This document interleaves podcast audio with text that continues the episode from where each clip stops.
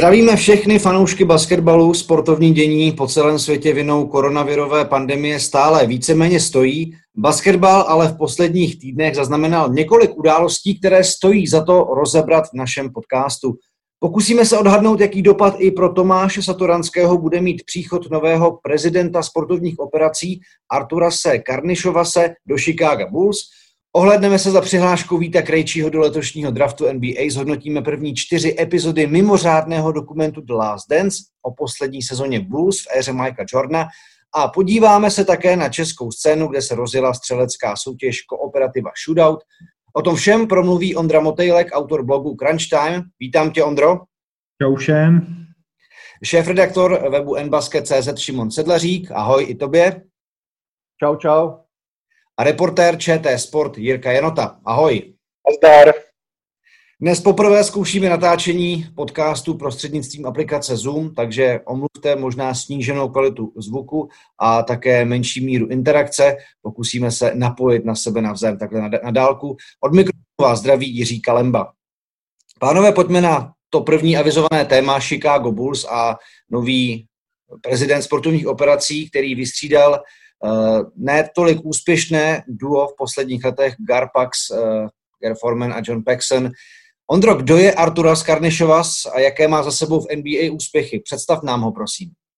Ale tak jenom v rychlosti, je to člověk, který má za sebou bohatou hráčskou i funkcionářskou kariéru, je to první hráč bývalého sovětského svazu, který hrál na americké univerzitě, konkrétně v Seton Hall, má dva bronzy z olympijských her s, lit, s litevskou reprezentací, roce 96 byl vyhlášený eh, nejlepším evropským hráčem, potom se vrhnul v eh, NBA na funkcionařinu, pět let strávil v Houston Rockets a teď posledních sedm let byl generálním manažerem Denveru Nuggets a víme, jaký výborný tým z Denveru udělal.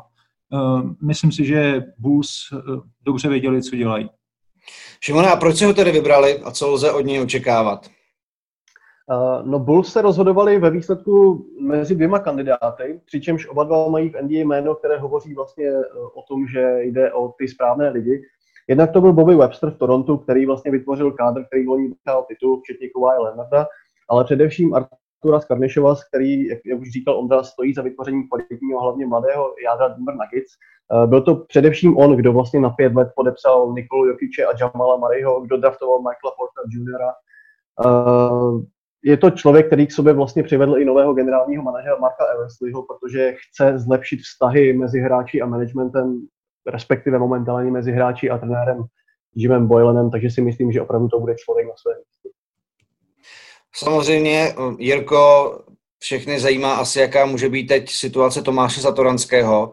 Karnešova, když říkal, jaké hráče má rád, tak v podstatě jako kdyby popisoval Tomáše a jeho eh, charakteristiku.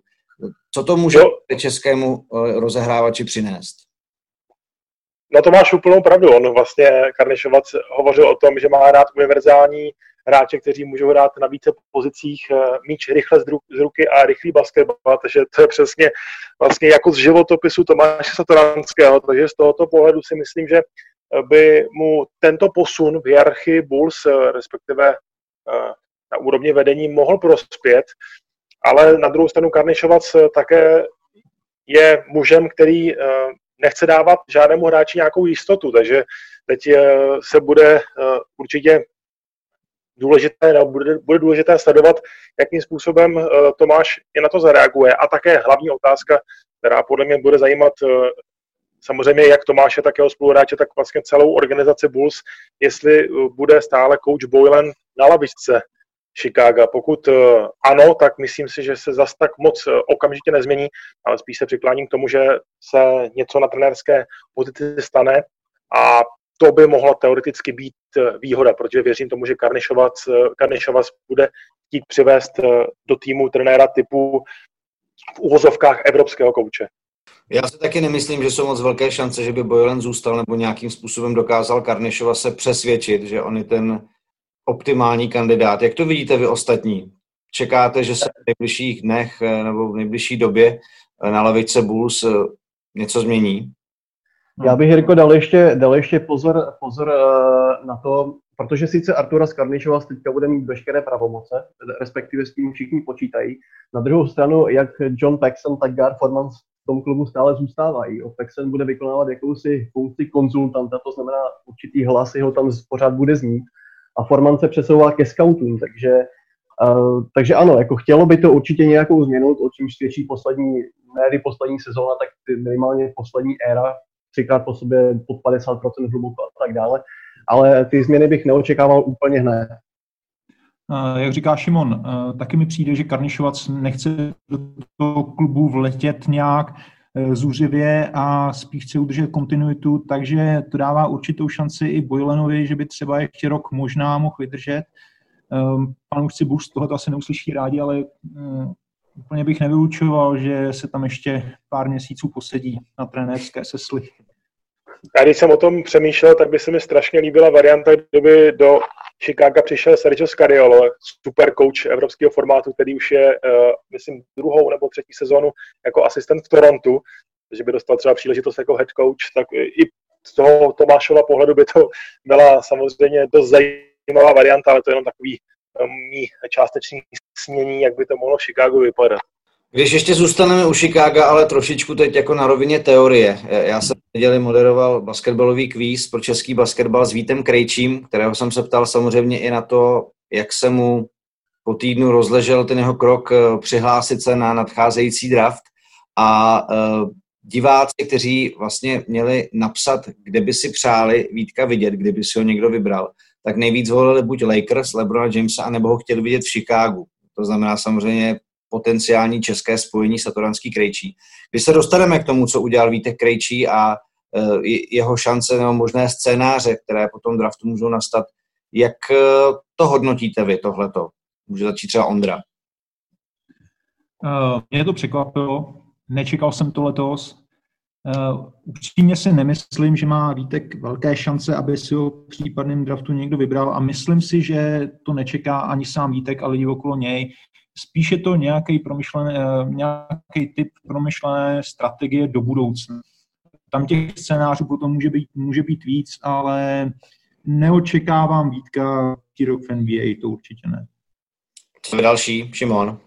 Já bych to viděl tak, že se často mluví o tom, že Vítek Krejčí nějakým způsobem jde ve stopách Tomáše Satoranského. Tím, že prvně zamířil do Španělska a teď se přihlásil na draft, takže on, jak už vlastně naznačil Ondra, určitě neočekává, nebo pravděpodobně neočekává, že letos bude draftován. Kdyby byl, tak, uh, tak jen dobře, každopádně několik dalších let, než prostě ze CV získá zkušenosti a tak dále, tak určitě odehraje ještě v Evropě. Třeba mu to pomůže k, k odchodu se, ze Zaragozy do nějaké, na nějakou vyhlášenější adresu a podobně jako Tomáš Satoranský potom může vletět do NBA jakoby, jako daleko zkušenější hráč a s větší parádou.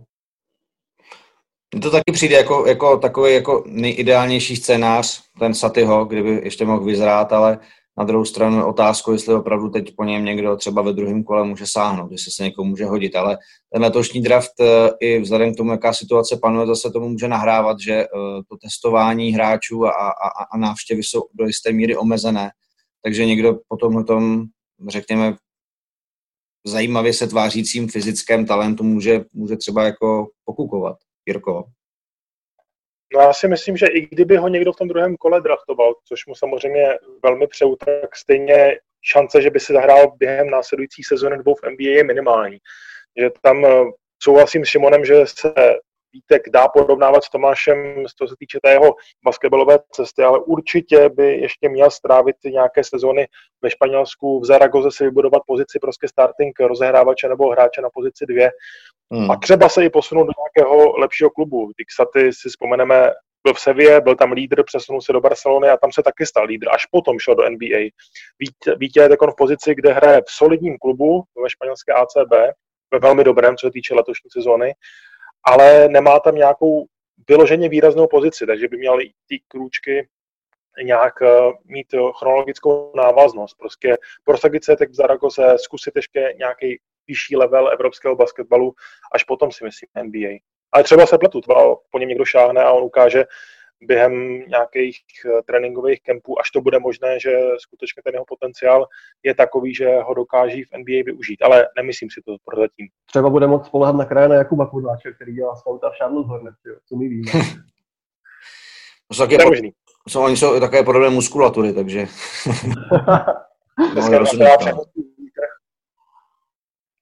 Pojďme ještě zůstat aktuálně teda v NBA, kde se v podstatě v některých místech eh, otevřela možnost individuálně trénovat. Existuje plán na dohrání sezony, individuální tréninky a pak 14 dní vlastně týmové, než by se sezona nějakým způsobem znovu rozjela. Ale věříte, že by se v návaznosti na tu současnou situaci vlastně mohla dohrát? Je to pravděpodobné? A pokud ano, tak v jakém módu myslíte? Protože ta podoba se pořád posouvá. Když jsme se o tom bavili naposledy v podcastu, tak to vypadalo nějak a, a teď eh, Adam Silver má zase konkrétnější plány, tak eh, jak vy konkrétně myslíte, že to může vypadat? No ono podle včerejších rozhodnutí nakonec NBA nemá pustit hráče do těch tréninkových center už 1. května, ale až 8. Uh, přičemž ale ne všichni na toto, na toto zvolání slyší, protože třeba v Atlantě prohlásili, že ho mají nejprve čekat na doporučení státu, nikoli na doporučení ligy. Uh, proto já si myslím, že ačkoliv jsou ve hře obrovské peníze a NBA každý den jako další obrovské peníze prodělává, jo, nehledě na velké pokuty za nedodržení počtu televizních přenosů a podobně, tak já prostě to dohrání ročníku, když už se o tom bavíme, teoretické rovině, já to nevidím jako reálné. Hmm. Možná třeba v červnu, jako bez fanoušku, proč ne? Na druhou stranu, jako tam je třeba říct, že by to bylo možné asi jen tehdy, kdyby přímo NBA nezasáhla smrt někoho z hráčů nebo jejich blízkých. No a všichni víme, co potkalo rodinu Karla Antonio Towns. Dneska ještě nová zpráva v rodině někoho z Oklahomy. Mám pocit, mm. sourozenec a, a, a matka, něco takového tam bylo, takže myslím si, že Karl Anthony tam zase nezůstal úplně ojedinělý případ, bohužel. Hmm. Ani, ani já si nemyslím, že hm, je teď větší šance, že se NBA dohraje, že se nedohraje. Spíš jako doufám, že se hrát bude, protože ten hlad po basketu je dost velký, ale Eh, tady při těchto úvahách se už pohybujeme trošku mimo sport a spíš bychom zabrousili do nějakého epidemiologického hlediska. V tom asi ani jeden nejsme kovaný, takže eh, myslím si, že ne, nedovedu, nedovedu prostě teď eh, říct taká, jaká bude situace, ale nemyslím si, že je reálný sezonu dohrát. Já samozřejmě doufám, že se dohraje a věřím tomu, že by se dohrát mohla z toho jediného prostého důvodu, který i částečně Šimo zmínil, a to jsou zkrátka, že na biznesu Spojené státy stojí a smlouvu, jakou uzavřela NBA s televizními, právě naprosto astronomická a kdyby nesplnili ten požadovaný limit zápasů, který musí za sezonu odehrát, což zatím nesplnili NBA, tak by přišli o obrovskou částku peněz a mohlo by to zasáhnout veškeré týmy, platové stropy, to by byla velká rána, takže já si myslím, že Adam Silver a tým okolo něj dělá všechno pro to, aby se nějakým způsobem ta sezona dohrála a já věřím tomu, že se tak stane někdy během léta, rozhodně ne ve všech arénách, ale typu nějakých v úvozovkách turnajů, třeba ve čtyřech halách po státě, kde mi ta situace byla relativně klidná, samozřejmě za dodržení extrémních hygienických podmínek a bez účastí diváků. No, to je dost pravděpodobné, že bez diváků to asi bude a bude to vypadat dost zvláštně. Takhle taková letní liga v podstatě. A zároveň by to asi dost ovlivnilo i tu další sezónu případně, protože by ta, to by určitě musela začít díl a potom by zase NBA přetékala do olympiády, která byla přesunutá na příští rok, takže já si myslím, že těch komplikací je poměrně dost, ale Jirka má pravdu v tom, že jsou ve hře opravdu ohromný prachy a no, určitě, určitě se o tom ještě bude diskutovat.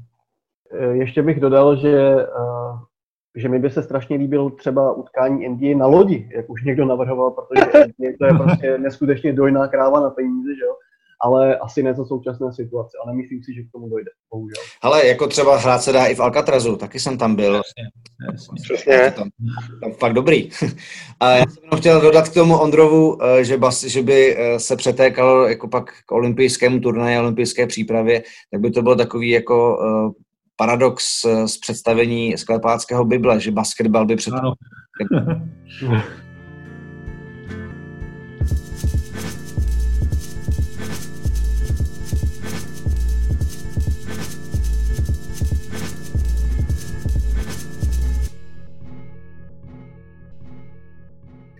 No nic, basketbal se zatím úplně uh, plnohodnotně hrát nedá, ale dá se plnohodnotně koukat na televizi, kde je spousta basketbalového kontentu a ten uh, naprosto nejvýznamnější v posledních týdnech, který v naší bublině rozhodně rezonuje a myslím si, že i mimo ní, se jmenuje The Last Dance. Což je dokument naprosto bezprecedentní z toho pohledu, že uh, dokumentaristé dokázali během poslední společné mistrovské sezony Chicago Bulls, sezóně 97-8, nafilmovat eh, záběry ze zákulisí, měli bezprecedentní přístup a až po té, co Michael Jordan dal souhlas, tak po roce 2016 se tenhle ten dokument začal chystat. V čem vidíte jeho největší přínos? Ondro, ty jsi ho ještě neviděl, to musíme, musíme přiznat, protože ty čekáš, až budou všechny epizody venku, ale nicméně o přínosu už určitě nějaký názor mít musíš. Eh, já se na to, přestože jsem ještě neviděl teda opravdu ani minutu, viděl jsem jenom trailer, tak eh, se na to ohromně těším. Hlavně z toho důvodu, že o to očekávám velkou zábavu, velkou kvalitu, unikátní záběry a jak říkal, Michael Jordan je opravdu skoupej na to, komu dá souhlas eh, o tom, aby s ním něco natáčel nebo o něm něco vysílal. Takže čekám od toho velké věci. No. Tak doufám, kluci, že mi potvrdíte, že se mám na co těšit. Má se Ondra na co těšit? Eh, já jsem na straně Ondry, protože jsem taky ještě neviděl ani minutu, takže no. taky to mám ve svém diáři, že se na to strašně těším. Četl jsem samozřejmě tu obrovskou bychli o životě Michaela Jordana, takže uh, tuším, jaká ta sezóna 97-98 uh, z pohledu kabiny Bulls byla, ale už jenom tím, jakým způsobem dokáží američané zpracovávat dokumenty a zkrátka tu televizní výrobu mají neskutečnou. Tak uh, těším se, až eh, se k tomu dostanu a volím, tu, uh, volím, ten, volím ten přístup jako Ondra, že se počkám, až to bude celé odvysílané, abych to mohl během jednoho, dvou dnů potom dát v totální náloži. Dobře, Šimona, doufám, že mě teda podpoříš a ty jsi aspoň něco viděl a to tady sám. No jasně, eh, já jsem viděl první čtyři díly a četl i Bichry, jak zmiňoval Jirka.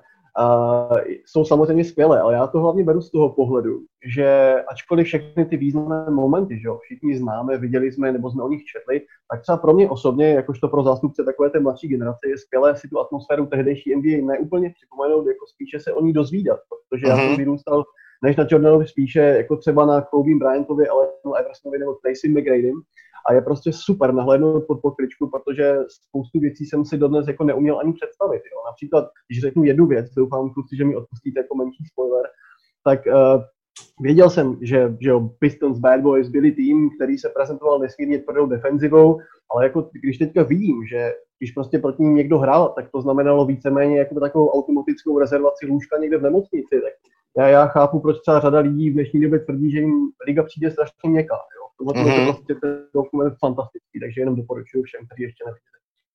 No a jak vnímáte detaily, nebo budete vnímat detaily o době? Samozřejmě zmiňovali se tu knihu, ale tehdy to vlastně tady bylo, teda pro vás mladší, uh, bez internetu a sociálních sítí tady byly Bulls spíš něco jako takový mýtus, prostě dokonalý tým, který sbírá tituly a samozřejmě Michael Jordan jako naprosto největší nebo jedna z největších globálních sportovních ikon. A teď v podstatě ten dokument nabízí naprosto úžasný pohled do zákulisí toho týmu, uh, rozplétá vztahy, všechno dává do kontextu. Uh, jak tohle vnímáte? Eh, takhle, já asi už toho pamatuju trošku víc. Takže já si pamatuju, že jsem někde koukal na přenosy Chicago na to finále s Phoenixem. Nevím, kde to bylo, nevím, jak jsem to povedl, ale vím, že jsem to někde sledoval. Hmm. Ale každopádně samozřejmě ještě jsem to nevnímal tak, jako to vnímám teď a proto jako vlastně, jak říká Šimon, určitě si to připomenu všechno, těším se, že se dozvím spoustu nového a jestli teda za sebe můžu říct, na co, se, na co jsem zvědavý nejvíc, ale nečekám, že se to z toho dokumentu dozvím, ale přesto pořád ještě doufám, je to zákulisí Michaelova rozhodnutí opustit ligu po třetím titulu a potom se zase vrátit, protože uh, potom pořád panují určitý spekulace, kolikrát jsou to až konspirační teorie o tom, že to byl nějaký trest uh, za jeho hráčskou vášeň a podobně.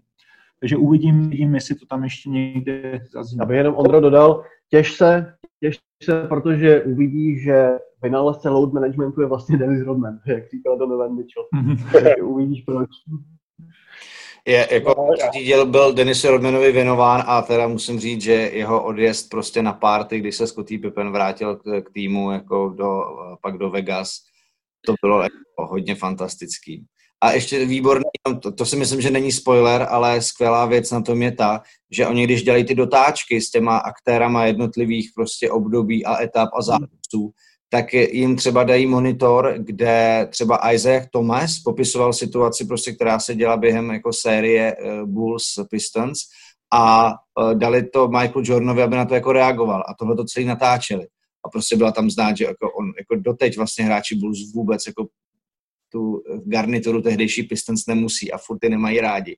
A v tomhle tom je to jako přenesení toho, jaký ten basketbal, jak jsme ho třeba jako vnímali, Ondra samozřejmě asi jako největší pamětník trošku víc, eh, nějaký mýtus a kluci, a kluci, si to, a kluci si to připomínají, tak jako přenesení i atmosféry té doby, té rivality, uh, to jako prostě je jedna z věcí, který ten dokument poznáší na úplně neskutečnou, uh, neskutečnou úroveň. No a když jsme teda u dokumentů, tak nedávno uh, vyšla informace, že údajně Kobe Bryant nechal takhle dokumentovat svoji poslední sezonu, takže čekali byste jako podobně bombastickou věc?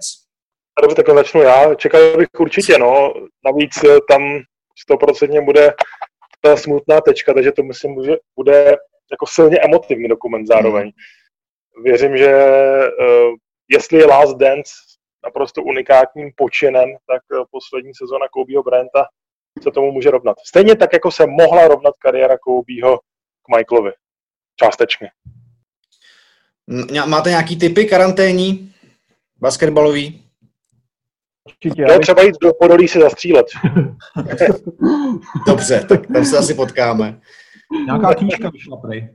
Ježiši, Ježiši vyšla, no. No, no, ta, no, tak ne, nešli, možná. Ne, slyšeli jste o ní něco? Samý hejty. Zítra si pro ní jedu, hele. Dobře, dobře.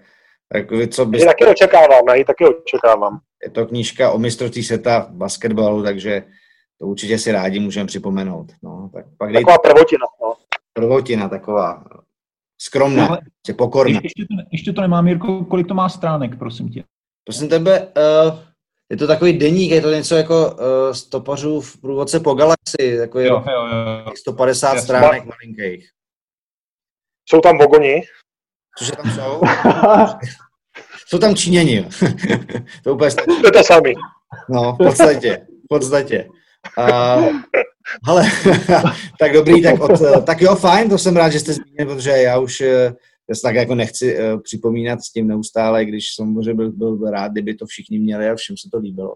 S tím jsem to samozřejmě jako psal, aby si to všichni připomněli, to hezký, co jsme s basketem a díky reprezentaci zažili.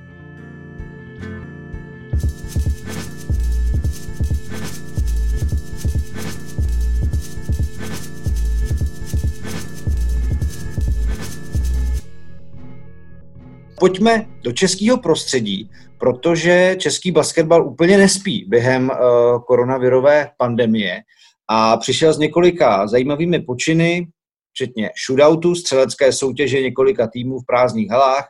Uh, teď také kvíz s českými reprezentanty se rozjel na Facebooku českého basketu, tak uh, Šimone, co říkáš tomu, jak se basketbal snaží vyrovnat nesnadnou situací a vlastně bavit fanoušky? No tak v první řadě e, za mě to je naprosto výborná práce, jak už řekl Jiří Biloš ve studiu, že prostě nestojí se to jenom pár lidí, když to vypadá jednoduše, ale obrovská spousta práce marketingového oddělení ČBF. Byly tam potřeba právní posudky, aby vůbec mohli tě vstoupit do a podobně. Výsledkem je skvělá podívaná, načež, no, přičemž přijde skvělé, že dá se na to sázet, jo? to znamená to jenom olej, olej celé soutěživosti, což je prostě super. Jo. Hlavně se na to dá stázet. Hlavně. No je to bomba, jako, já bych to tam úplně nečekal. Jako. jako já nevím, nevím ale vem si, kdyby si dal jako na Ondru Šišku, já nevím, třeba dvě kila, jako, tak uh, tam na ně nebyl úplně nízký kurz, ne?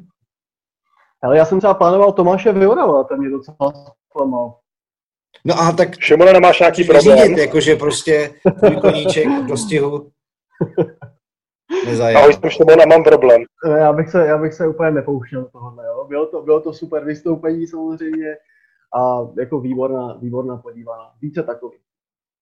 No má za sebou shootout čtyři kola, uh, míří tedy do nějakého finiše základní části, pak se bude dělat finále týmové a individuální.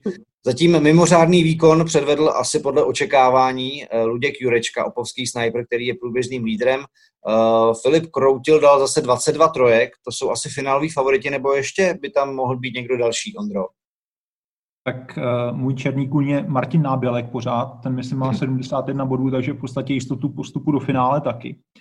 Ale mluvit tady o favoritech, jako Luděk Jurečka asi favoritem musí být, musí za něj být papírově považován, ale jak říkal Tomáš Vyvral, tahle ta soutěž není o jménech, což potom sám potvrdil, když skončil hmm. poslední tom A, je, to, je, to, je, to, je to prostě minuta střelby a může se stát cokoliv, takže to se mi na té soutěži líbí. Navíc, jestli se nepletu, tak uh, ta finálová osmička bude střílet uh, pavou, jako pavoukovým systémem, první proti osmímu, je to tak? Teď si nejsem plně jistý. Čověče, vzhledem k tomu, že to komentu bych to možná měl vědět, ale ještě tak daleko jsem nedošel ve své přípravě. Tak jsem tě nachytal v ale my Myslím si, že to tak je a v tom případě je to ještě nevyspytatelnější než, než teď. Jako jo. Ale Luděk Jurečka samozřejmě má velkou výhodu, protože to trojkový kolo trvá minutu a to je strašná porce času na to, aby hmm. tam prostě ty body nakropil, jak on dovede. Tam hraje obrovskou roli Tatem v Ostravě, což jsem vůbec nechápal, jak to, že zrovna v téhle hale se jak Nábělkovi, tak Jury daří. Máš nějaký problém? Čemu nemáš na to nějaký vysvětlení? No a právě čekám na tebe na nějaké vysvětlení jako ostravského rodáka, co to jako znamená. Ale koše na to trénu jsou uživatelsky velmi příjemné, abych tak řekl. A proto mě by strašně zajímalo, jestli by třeba kluci nahráli tolik bodů v Opavě, jo? kde se sice taky střílí výborně, ale ty obrouče jsou jako podstatně tvrdší, to znamená, ten míč tam neposkakuje na ty obrouče třeba vteřinu dvě, aby tam potom zapadl. A proto by mě zajímalo, jestli by třeba právě Luděk Jurečka nahrál jako stejný počet bodů tam, nebo jestli by třeba Tomáš Havlík, který měl 10 v řadě, jestli se nemýlím, tak jestli by to třeba potvrdil i v Opavě. Bylo by to zajímavé se třeba jednou podívat aspoň i tam. Uvidíme, no v tomhle mají obrovskou nevýhodu kluci z Folimanky, protože obroučky na Folimance to je jak kámen. No třeba Marek Vyroubal by asi nesouhlasil. To je pravda. No a v čem teda třeba, Jirko, podle tebe spočívá pro, pro basketbalisty zajímavost tohohle formátu soutěže? Protože střílet samozřejmě víme všichni, že eh, by to měl být jako úplný základ. Na druhou stranu... No, tak basketbal, stejně jako ostatní sporty, se hrají a dělají pro zápasy nebo pro soutěže. Takže když už se hrát nesmí, tak se vytváří během tréninku, každý z nás to asi zná nějaké soutěže, aby ten trénink byl zábavnější a to je nějaká cesta jako mezi zápasem a nějakým střeleckým tréninkem. Hráče to donutí více máknout, více snažit a dostat do sebe lepší výkony, tak tomu je jako jediným a zásadním to určitě je skvělá věc. Navíc i mm, způsob, jakým se to může dostat i k divákům, protože basketbal, stejně jako ostatní sporty, v posledních dnech je velmi nedostatkové zboží, takže jakákoliv živá věc, co se týče basketbalu, je skvělá a pro hráče myslím, že to je také, jak už jsem říkal, dobrá, dobrá zpráva. Je to vytrhne z toho trochu nudného stereotypu posledních dní a můžou si aspoň trošku zasoutěžit a odehrát takový eh, střelecký virtuální zápas. Mně to přijde zajímavý, teda aspoň i když eh, vlastně jsem u té technické stránky věci, vlastně to propojení těch hal, je to trošku úsměvné, když tam třeba člověk slyší to vysílání studia basketbal a uh, pak v podstatě vidí ty osamělé střelce v halách. Na to jako přijít s tímhle nápadem, dotáhnout to uh, právně, marketingově, komunikačně a prostě nakonec teda máme v soutěži sedm týmů, tak i, i tak si myslím, že že pro každýho, kdo jako chce vidět aspoň opravdu nějaký soutěžení nebo prostě něco, v čem někdo má vyniknout, tak je to, tak je to fajn.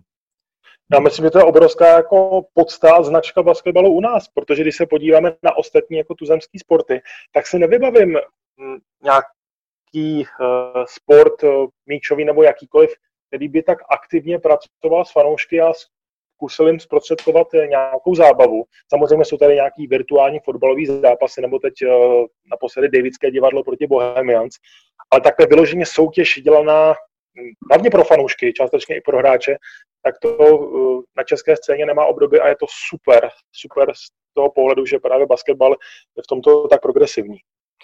Viděli jste třeba vlastně ten pokus v NBA o soutěži Horse? Viděl. Slyšel jsem o tom, neviděl jsem to vůbec. Vím, že to hrál Conley, jestli se nepletu, ale neviděl jsem ani, ani minutu toho. Jo, proti Lavínovi. Hmm. Proti Lavínovi, přesně. No, jako to, to provedení vlastně bylo jako sympatický, i když uh, obraz byl mnohdy um, trošku roztřesen, nebo se to sekalo, vzhledem k tomu to všichni natáčeli na mobil a ne asi všude měl dobrý signál. Ale uh, kromě tohohle, v podstatě já si myslím, že český basket je jako, jako na evropský, tak světový scéně v tomhle jako dost unikátní, protože když se vezmete momentálně zprávy, že maximálně se uh, mluvilo o uh, běloruských sportovních ligách, které jako nezastavily, a, a pak jako nic, tak v tomhle tom je to dost jako unikátní počin. To si myslím, že si basketbal asi může jako dát někam zarámovat tohle to pak. Teďka se hraje baseballová liga na Tajvanu, jako pro fanšmekry, pokud by chtěli. To, to, je, to je nádherné. A ještě se boxovalo, ještě se boxovalo někde v Jižní Americe, mám takový pocit. Přesně, sport žije. A tak tam se boxuje pořád, ne? Takže no. to jako nepřeceňoval. Jde o to do toho. Do, do, do. Šimon, a nejenom Pringle. Šimon to ví, Šimon má vsazeno. A... Ale hoši, dobrý, už to sklouzává k takovému beer talku, mi to přijde, takže eh, já si myslím, že jsme probrali všechny témata, eh, které byly naplánované pro tenhle podcast. Eh, každopádně vám díky za vaše postřehy, komentáře a doufám, že i takhle na dálku jste si to nějakým způsobem jako dokázali užít, to povídání. Je to... Za mě super, díky moc za pozvání. Taky, díky moc, mějte se. Taky moc díky, držte se. Samozřejmě trošičku omlouváme zhoršenou kvalitu zvuku. Je to eh, z toho důvodu, že jsme nahrávali přes aplikaci Zoom a snažili jsme se vám alespoň takto zprostředkovat eh, komentáře a pohledy na aktuální basketbalové dění. Naše podcasty samozřejmě najdete na obvyklých adresách, hlavně webu čtsport.cz, Spotify, YouTube, Soundcloudu a dalších podcastových aplikací. Mějte se fajn a u dalšího basketbalového podcastu zase někdy naslyšenou.